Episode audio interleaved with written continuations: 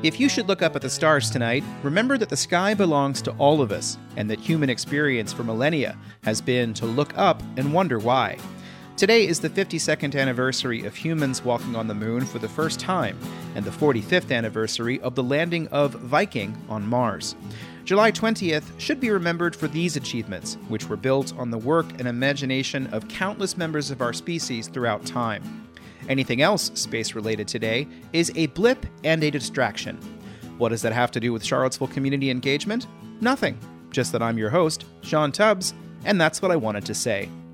On today's edition of the program, some information from last night's Charlottesville City Council meeting, a quick update on what the Albemarle County Community Development Department has been up to, the number of new COVID 19 cases in Virginia hits a months long high, and the Commonwealth of Virginia wants your input on future train service.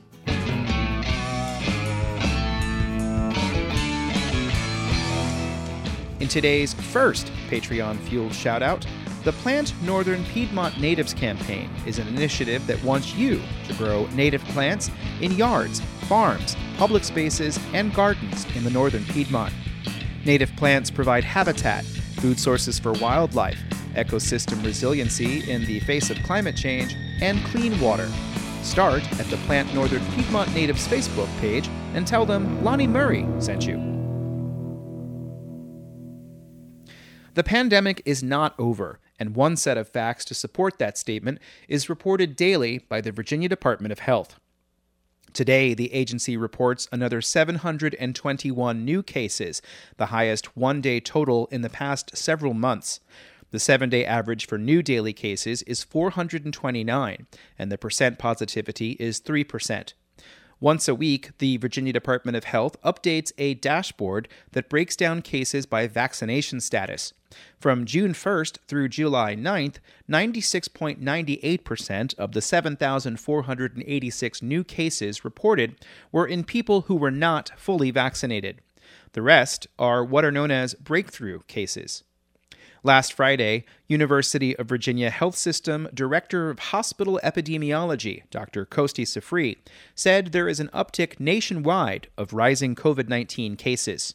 We're seeing a, steady climb. It's being driven in parts of the country that have, um, you know, two things. The, that's um, low vaccination rates and the Delta variant. Um, um, and um, you know that's that's uh, as we had predicted a month or a month and a half ago, uh, unfortunately. As of today, 53.2% of Virginians are fully vaccinated, with higher rates generally reported in metropolitan areas and lower ones in rural areas. For instance, Lee County, at the southwestern tip of Virginia, reports 29% of its residents as fully vaccinated, whereas that number is 62.3% in Albemarle County. However, the number drops to 53.7% in Charlottesville. Reports are out today that a member of the House of Representatives from Louisiana, Steve Scalise, finally got vaccinated this past Sunday, citing concerns over the Delta variant of COVID 19 the Delta variant is by and you know uh, far and away the most um, you know fit virus and the most dangerous virus that we've seen to date. But it doesn't mean that there, it's the end of the line. So you know new mutations could um, crop up in the Delta variant, or new um, you know types of variants could could um, develop elsewhere um, around the around the world, and um, that gives us a lot of concern. Don't throw your mask away just yet. After years of planning and several studies, construction has begun on the Belmont Bridge. The city will not hold an official information session on the project until August 11th, but crews have begun grading land to the west of the bridge for a temporary parking lot. In June, the city issued a notice to proceed to the Caton Construction Group to implement a $23.7 million contract to replace the bridge with a completion date of January of 2024. The Virginia Department of Rail and Public Transportation has opened an online survey to seek feedback on the forthcoming statewide rail plan.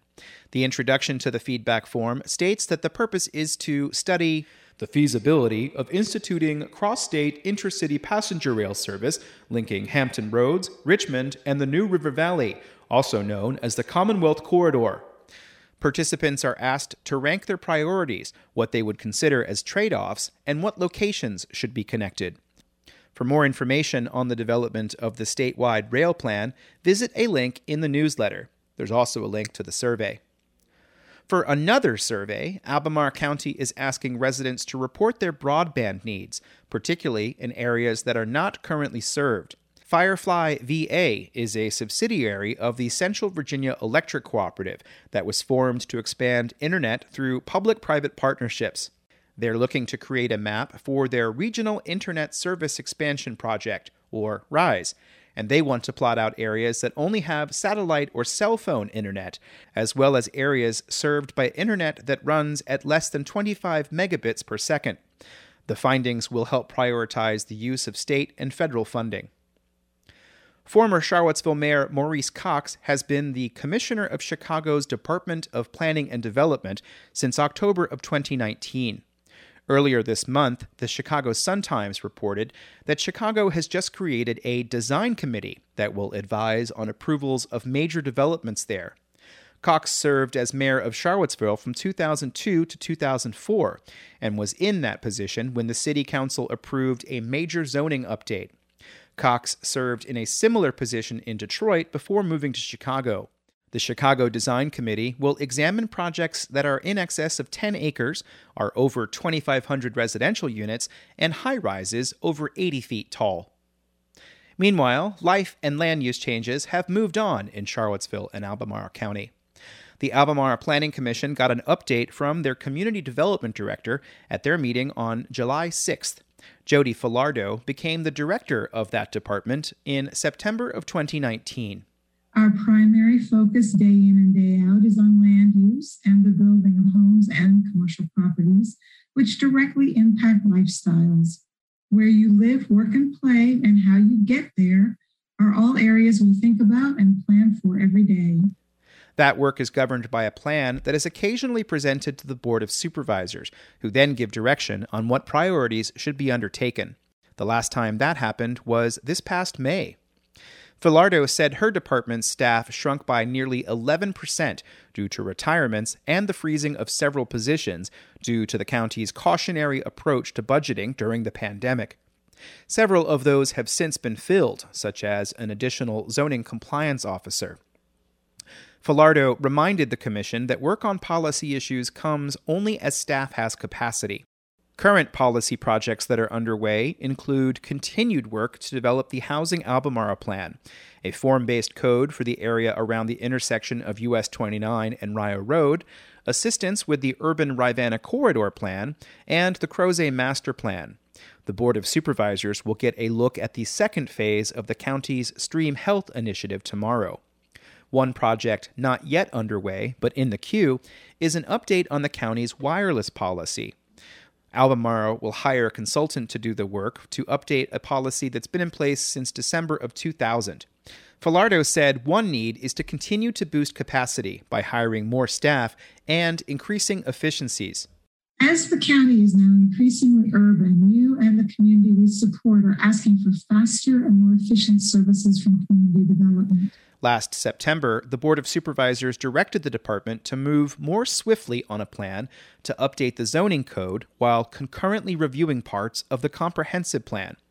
Amelia McCulley is the Deputy Director of the Community Development Department. The comp plan work is a high priority and will occur incrementally in phases. We identified zoning ordinance work that corresponds with the policy work and the comp plan, so those intersecting efforts will align and be scheduled accordingly with work products in each phase. This may seem obscure, but an update of the bureaucracy is intended to help increase the county's ability to help provide affordable housing. McCulley provided one example of what isn't currently working. Our density bonus requirements are outdated and inconsistent between zoning districts. They're intended to provide a bonus for measures and improvements above and beyond ordinance requirements. Perhaps related, a developer of a housing project between Berkmar Drive and Woodburn Road filed a site plan in 2019 that anticipated getting additional units on the site through a bonus density by making some of them qualify under the county's affordability regulations. However, staff later wrote to explain that no bonuses were allowed in the existing R6 zoning for that purpose. The original application had been for 71 single family units, with eight townhouse units that would be made through a bonus density, and other units would be granted through a tree preservation bonus. What's actually getting built is 52 units that will be sold on the open market with no affordability provisions. Another item worth noting for people interested in Albemarle land use is something called business process optimization that is underway to update all of the forms through which community members and businesses interact with the county government. We are an urbanized county now. It, yes, we have 95% of our county is as rural, but the demand for services from our county community really is uh, at a level that is similar to a fully urbanized county. And in order to accommodate that need for information and the data that we need to be able to make good decisions, we must have much better systems. You can watch this whole discussion at the July 6th, 2021 meeting of the Albemarle Planning Commission.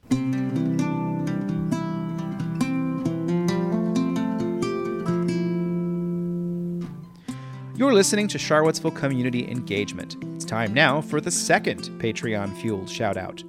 With the summer heat in full swing, your local energy nonprofit, LEAP, wants you and yours to keep cool. LEAP offers free home weatherization to income and age qualifying residents.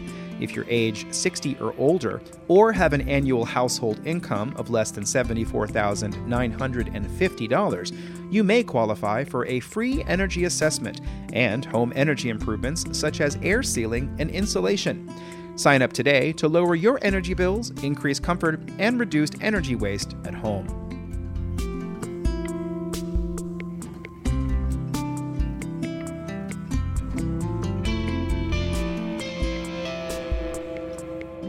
Finally, today, a look of some of what happened last night at the Charlottesville City Council meeting. The consent agenda passed without any changes, meaning the city will move forward on spending about $830,000 in American Rescue Plan Act funding to cover the cost of providing $2,400 bonuses to school bus and transit drivers. Charlottesville Mayor Nikuyah Walker said she wants council to consider more bonuses for other city employees. I just want to make sure that we are prioritizing figuring out, um, you know, bonus or incentives for other city employees. Um, also, this was the first meeting of council since three statues erected around 100 years ago were removed on July 10th.